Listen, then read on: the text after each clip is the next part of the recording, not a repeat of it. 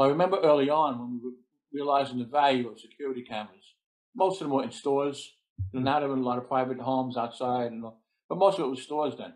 And what we learned was, you go to store number one and it had X system. You know, you go to store number two, it had a different system, not compatible with. The, you go to store number three, that had a different system, not compatible with the prior two. Right. So right. it was it was time consuming, a real challenge to to, to get it. Now I think that that uh, streamlining a lot of that, you know, and uh, uh, they're getting it a lot quicker. On one compact disc, you can get the whole block, you know. So. Right, right. Well, people have them in their homes; they could just go on their yeah. computer and check out the camera on their front door, you know. Exactly, exactly. You get these porch burglars these days. It's good to have something like that. Yeah, yeah, exactly, exactly. It, uh, it's it's unbelievable. So, I mean, so how long did you spend? Uh, you were the C O of Joint Terrorist Task Force, right? Yeah, I was. I was assigned to the J T T F for technically nineteen years, um, and uh, I was the C O for about four or five of those years.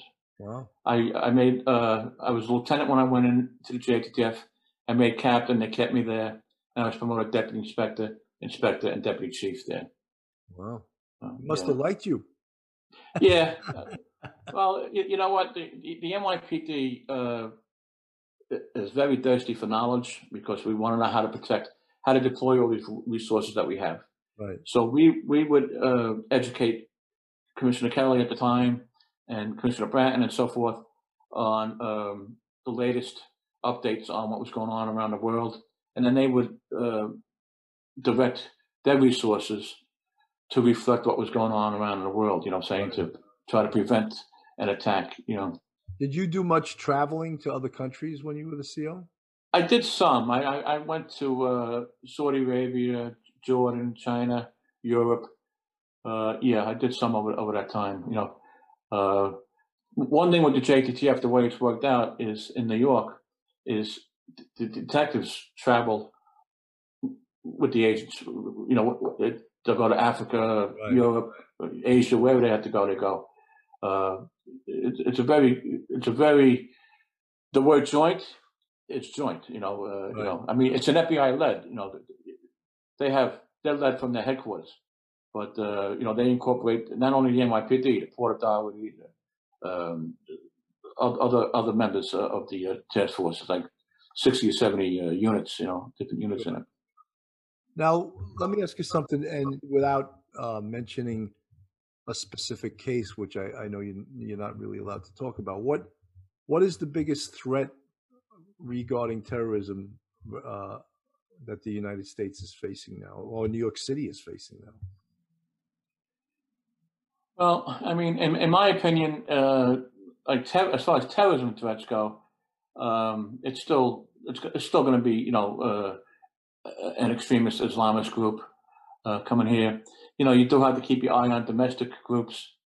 Uh, you know, with this turmoil in the election, uh, what's going on now, and the, the, you know, a lot of people, you know, are very disturbed by what's going on. Either either you're a Democrat, you're a Republican, or, or whatever.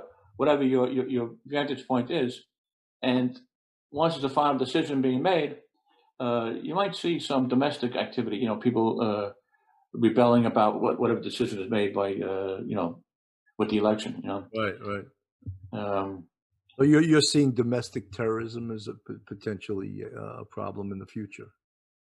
Yeah, well, there was just a um, you know, during the um, the riots that we had over the summer. There was a shooting out in uh, California. Uh, there was actually a couple of shootings out in California, and it was on a base uh, uh, in a federal building. I think it was in Oakland, and uh, one of the uh, federal officers was shot. Security officers and killed. Another one was wounded, and then that same individual shot it out with a local cop in another part of California, and he was from a group called um, uh, I can't. I, I, I got a mental block. Uh, but anyway, it'll come to me. But he was uh, associated uh, with a um, what's it, uh, oh, the Boogaloo right, Boys, a right uh, wing, the Proud Boys, right wing, uh, Boogaloo Boys. Right. Okay. And, right. I, I've heard of that group. Yeah. yeah. And what they, from my uh, understanding of it, and I, I've done a lot of research on it, is they don't have like one subject that they. Uh, some of them are white supremacists. Some of them are uh, Second Amendment uh, advocates, some some of them uh, religious. They have different motivations, but they've uh, they they've joined hands. And there's a lot of militias in in in the heartland of the country, even upstate New York. Uh, so uh, you have to be careful of everything. You know, I mean, you know, uh, right. you know. Well, I was uh, just like, for example, Antifa, and I was a little baffled by. Um, if you ask certain groups, they'll they'll and I don't want to get political here, but they'll say, "Oh, there's no proof that Antifa exists," and I'm like, "No, no proof? What do you mean? They're organized. They come to demonstrations in buses. They all dress alike. They're armed with these huge mace canisters. They're having pallets of bricks being delivered to pro, you know, to protest sites. How is that not an organized group?" And that all that what I just said costs money. Who's giving them the money? Well, how come that hasn't been traced by the F B I? Is there an is there an investigation? You know, I, I mean, I don't know if there's an over overhead investigation of, of Antifa, but uh, I know from my experience with the conventions throughout the country, uh, you know, my time, uh, they are organized, uh, they are well financed, uh, they have tremendous communications capabilities, uh, they are led. Uh, the only uh, I saw on T V, it was actually captured on video uh, over the summer. There was uh, a, a, a white guy, you know, dressed in black, like they, they call Black Bloc, uh, a lot of these Antifa guys. Mm-hmm. And he was directing other guys, other younger Antifa guys, you know, th th go over there, get, see that barrier, throw that, in the, gotta throw that in, the, in front of the police and all that. And then they'd come back, and he, I saw it, he was handing them money. He's like, giving them dollar bills or, you know, twenties or whatever he was giving them. Right. So there's, there's, there's financial uh, backing here. There's leadership. Uh, there's uh, there's good communications with Antifa, um, you know, but I'm out of it, so I don't know what No, I understand. Know. You know, something what sort of uh, broke my heart about watching the N Y P D getting attacked by these people were the fact that they were hampered by not being allowed to use their training and use all the tools that they have as a police department. For example, mounted uh, aviation. I never saw a damn helicopter up there during those. And helicopters are intimidating. You know that. So a horse. How about drones? The, the, drones? The demonstrators were able to split off into other areas. What if you had a drone? But they didn't use any of the tools. And I'm sure they were being held back by the politics uh, that exist. You know. How many times have you worked Times Square? Or these concerts in Central Park, you know, uh, Simon and Garfunkel or whatever, Diana Ross. Right. And they had ma a, a mounted presence. Yes. You know, pe people are very intimidated by a, a two-ton animal, uh, yes. you know, coming at you. Uh, but that's, you know, that's the life that we're living now. Uh, well, you know, you we know. had we had Chief Anamone on uh, uh, last year, and uh, he potentially, you know, wrote the book on disorder control. I know he right. studied, studied disorder control all over the world. And it's not that the N Y P D doesn't have the capability to end a riot in, in, a, in an hour. They do. But you can't end it when you use tactics that were being used twenty years ago that were proved to be a failure. And that means not locking up the leaders, not making arrests, not moving in there. And, you know, you take, well, they always tell you, you take the leader out, you just cut the head off the horse, you know. And we're not, we learned all of those things years ago, but, you know, when you get the politics that be don't allow the police to do their job, it gets very scary. And the police, of course, become the target of the violence. Yeah. And, and you look at what they're wearing. They're wearing, I don't know, the ballistic vests. I'm talking about the, the, the demonstrators, you know, the Antifa guys. They're wearing helmets. They're wearing masks. They're wearing some kind of vest. You can see that it's, you know, um, and, and, you know, they have all kinds of uh, weapons, uh, you, you know, unconventional weapons. Um, and then they, you see video of them like placing uh, pallets of uh, bricks and sticks and signs and, and all that that can be used as weapons, you know, a block away from the demonstration. And, and they have all this, uh, so it's, it, it is heavily financed, you know. Right, and, right, exactly. And I think yeah. that's, you know, that just shows that someone is supporting it and it's being, you know, it's being allowed. Yeah. And, uh, you know, I think the, if any, it was heartbreaking, as I said, to see our police, the N Y P D, being attacked yeah, bricks and all kinds of weapons. Uh, and and one one thing that I saw on T V also was the Chicago police having fireworks f- shot at them. Yep. And I was almost like, why are they there? If they're not there to keep peace or quell these riots, why are they there? Because then they become the target of the, they're not protesters, they're rioters. You know. I agree with you. I saw that video. They were like like in a, a big uh, dry fountain. It looked like a, a fountain, a water fountain that wasn't on, and they, they were surrounding the fountain. And all they were was catching, catching rocks and bottles, and that's what they were doing. They weren't protecting. What, they protecting the fountain? I don't know. Maybe I don't. Right. Know. What were they exactly? What are they doing if they're not allowed to do their job? Yeah. What are they doing there? Yeah, you know, yeah. They should put the entire city council there. Let them sit, stand there, and see what that's like. You yeah. Know? You know, like police officers now have uh, these body cameras, right. And I think I think they're invaluable. I think I think it's a good thing uh, because now you have an eyewitness, the, the, besides you, because they don't believe you. you right. Number one, they don't believe the camera. But now you have the video camera, and you know cops don't want to shoot people for the sake of shooting people. No, of course. You're reacting. You're reacting to things that are in front of you. So what what what I wish is that these perps had body cameras, so the people of the city and, and the country can see what these guys are doing when right. they're not interacting with the cops. You know, when they're dealing drugs, when they're knocking the old lady down to the ground, when they're you know, doing robberies and right. shooting people, you know, so, you know. Well, you know, the thing is, too, it's so it's so hard to be a police officer because all your actions are videotaped, whether it's a uh, a handheld phone camera, your own body camera, but they're, you know, they, they get in cops' faces and stick these cameras in their faces, and I think they have to address that in the law. Like, wh- when does it cross the line? There was the one video recently where this woman spit in a cop's face and yeah, yeah. locked her up. But yep. like, did she think that was going to be okay? Like she was going to get away with that? Yeah. And in the days of coronavirus, you know? Yeah. Um, yeah. She spits in his face. Yeah. yeah that's perfect. You know? Yeah.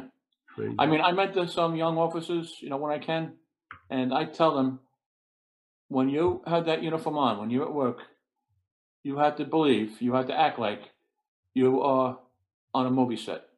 You are being videotaped no matter where you are. You don't know it. There's people in the windows taping right. you. You know, just not not trying to catch There's cameras you. outside every location. Everywhere. Everywhere. You know, yeah. everywhere. So, um, you know, and also, you know, just state the fact. Uh, state what you observe. State the truth. Don't embellish. Don't do nothing. Uh, if, if you lose the case, better luck next time. Let the guy walk. He's probably nowadays. He's probably walking anyway. Yeah, you know, so. yeah, exactly. Yeah, yeah, yeah. Guys get collared for a gun; they're out the next day. It's unbelievable. It's unbelievable. Bail form, yeah, it, bail yeah. reform. It's just, uh, it's That's almost. Like when we first came on, when you know, they used to call it the revolving door, and that was just because the jails were so packed; they had no room to put them. You know, the jails and, are empty now, and and, and yeah, they, right now, now they just refuse to put them in. But you know what's happened? Uh, shootings have doubled in the city this year. Homicides are way ahead of last year. thirty-five, forty percent. Right. You know, these are people's, these are people's lives. These are people, yeah. you know, I don't understand pe- it. You know, the people that uh, in the neighborhoods that you work, the seven one, the seven five, all the busy precincts in Brooklyn, they want the police. They don't even want to hear that word defund the police, which is no, no. sort of a, just a real bad idea, you know. And the same thing, you know, in the busy uh, precincts in Manhattan, you know, in Queens, no one wants to defund the police. I mean, I just think that that's part of the overall um, strategy now of just really emptying the prisons and the jails, uh, you know, because I think it became a political thing that the United States had the most prison inmates in the world, and they're trying to like correct that overnight, you know? Yeah, yeah. I just mean, this guy, the guy who just um, got shot and killed by Saint John the Divine, who was firing at the police. Yeah, he was a career criminal. I know. He was also an illegal alien. Could have solved that many ways. He could have been yep. deported, and he wouldn't have been a problem anymore. And that's the second major cathedral in New York City in like a year or two, that somebody walking in there with with malign thoughts, with a gallon, at least one gallon. I think the other guy in Saint Pat's had two gallons of uh, gasoline. Right. What, you know, what are they thinking? You know, are they going to torch the place? You know, you know. The, the, You got you, you. You need the police. You know. You need the police. You need a professional police force. You know. No, no doubt. And you know, some we were always trained that uh, you brought up something. You know, when you made these gun collars years ago a lot of times you'd make the gun collar and that would be it. But within the, the era of CompStat, you made the gun collar, you debriefed the guy and said, where can we get more guns? Yeah. And if he told you, you'd follow it up with a search warrant. But when you first came on a job, they wanted no part of that shit. The police department didn't, and the D A's office wanted no part of it. Yeah, and yeah, with that's, CompStat, true. that's true. You know, yeah. CompStat, they got together with the D A and said, look, we got to follow through with this stuff. This is how we'll take a bite out of crime. And, you know, and you're right. And you know what? The reason they didn't want to do it is because of overtime. But you know what? In order to policing costs money, you know, but, yes. you know, just, you know, you, you have to accept it, or, or you're going to have crime being rampant. You know? So. Yeah, absolutely. Well, you know, Chief, I don't know if you realize, but we've, I think we, we've spoken now for a, an hour and uh, fifty minutes, almost one. Okay. Okay. So it's probably uh, about the time we should start saying goodbye. This has been fascinating. And, um, you had some amazing career, you know, and uh, the fact that you're um, mentoring cops. You know, I, one of the things that I love about doing this show, Police Off the Cuff and Real Crime Stories, is all the great cops I get to meet and talk to. You know, Mikey Heinrichs, uh, you know, great, great guy, you know. And if you looked at him, it, it, it, there's always humor in this stuff, too. If you looked at him, I said, he's a fucking accountant. And then it turns out, no, no, this guy was, is, or was a great, great cop. You're just looking at him. He doesn't fit that like mold, you know, of, of this great cop. Tommy Kennedy, one of the legends of the three two anti-crime, you know, uh, Christopher Strom, who wrote the book, Brooklyn to Baghdad, you know, where he used the skills he learned on his job. Right, right. Debrief people. I don't know if you read that book, but no, I didn't. Yeah. Debrief people that were bomb makers and all of that stuff, you know. Tremendous, you know, Chief Louisiana Moen, you know, yeah, uh, yeah. Just, I, just, I can't even name all the guys we interviewed. Great cops, great detectives, great bosses. And for me, it's my, uh, privilege to meet you guys. And, uh, it's, uh, I hope that this show helps some young cops and seeing this stuff and some buffs. Maybe we'll get some hot looking women to watch this, you know, say, hey, yeah, yeah, yeah. This is some interesting stuff, you know. Chief, you have yeah. any last thoughts, any last words? So the, the, the only thing I'd like to say is thank you for having me, number one, uh, Bill. I really enjoyed it. And uh, for the young officers out there, um, use as many resources as you can. Read books, uh, use the internet, uh, documentaries. Uh, oh, there's a lot of information out there, and learn as much as you can. And, and, and, and, and compartmentalize it in your brain somewhere, because you never know you're going to come up on a situation where a little bit of advanced knowledge might open up a door to a major break in the case, you know? Absolutely. So, absolutely. Absolutely. Yeah. And I, so I just want to thank you for coming on the show. And I, I want to right now invite you again on the show for a future episode. You know, we uh, sometimes talk about things like the Gilgo Beach murders, you know, and we'd love to have, you know, your expertise with your investigative knowledge on some of this stuff. It's, it seems like when you get these big cases, all these civilians now become these unbelievable experts on, on serial killers, you know, and you're like, what do they know about it? You know, they just, they know what they've read about it, but hey, they want to, you know, they want to buff out and lend their opinion to it. That's fine. You know, are you familiar with the Delphi homicides, the no. Delphi murders? No. So it's just exactly what you just said. It was a tragic case. Uh, it's going on four years. Uh, I, I, I track it every day. Two young girls, uh, twelve and thirteen year old, walking through like a nature park in uh, Indiana. And, uh, they actually see a male approaching them, and one girl has the sense to take a photo, uh, a video of, of him uh, as he as he approaches him, and he ends up killing both of them. Uh, they haven't released a whole bunch of information as if they were sexually uh, abused and all like that. That's what I think happened. But um, I follow it every day, but, uh, and like there's a multiple number of podcasts, um, uh, people that they're obsessed with this case, rightfully so. It's a tragic case. But, you know, there's, it's like a whole new uh, industry coming out, whole new uh, these podcasts, you know, so. Yeah, no, absolutely. Yeah. Look, I'm having a ball doing it myself, you know. Yeah, yeah. And uh, there's so much information. But I also, one of the things that we wanted to do with Police Off the Cuff, and now I'm doing these Real Crime Stories, is just sort of, um, you know, get on tape, get on video the great careers of some of the great cops and detectives that worked in New York City, because, you know, your stories can die with you one day, you know? Yeah. And these yeah. are great, great stories, you know, unless you're going to write a book or do something like that. Every cop that's done twenty years has some has great stories, you know, right. Some better than others. Yeah. You know, I, I would write a book. I, I would write a book, but I write like I talk. It's one run on, it's, it's one run on sentence. Yeah. Yeah. You're the Brooklyn guy. You're the Brooklyn yeah, guy. Yeah, yeah, yeah. Well, Chief, thank you so much. I'm Bill Cannon from Real Crime Stories. This episode with Chief Joseph Herbert.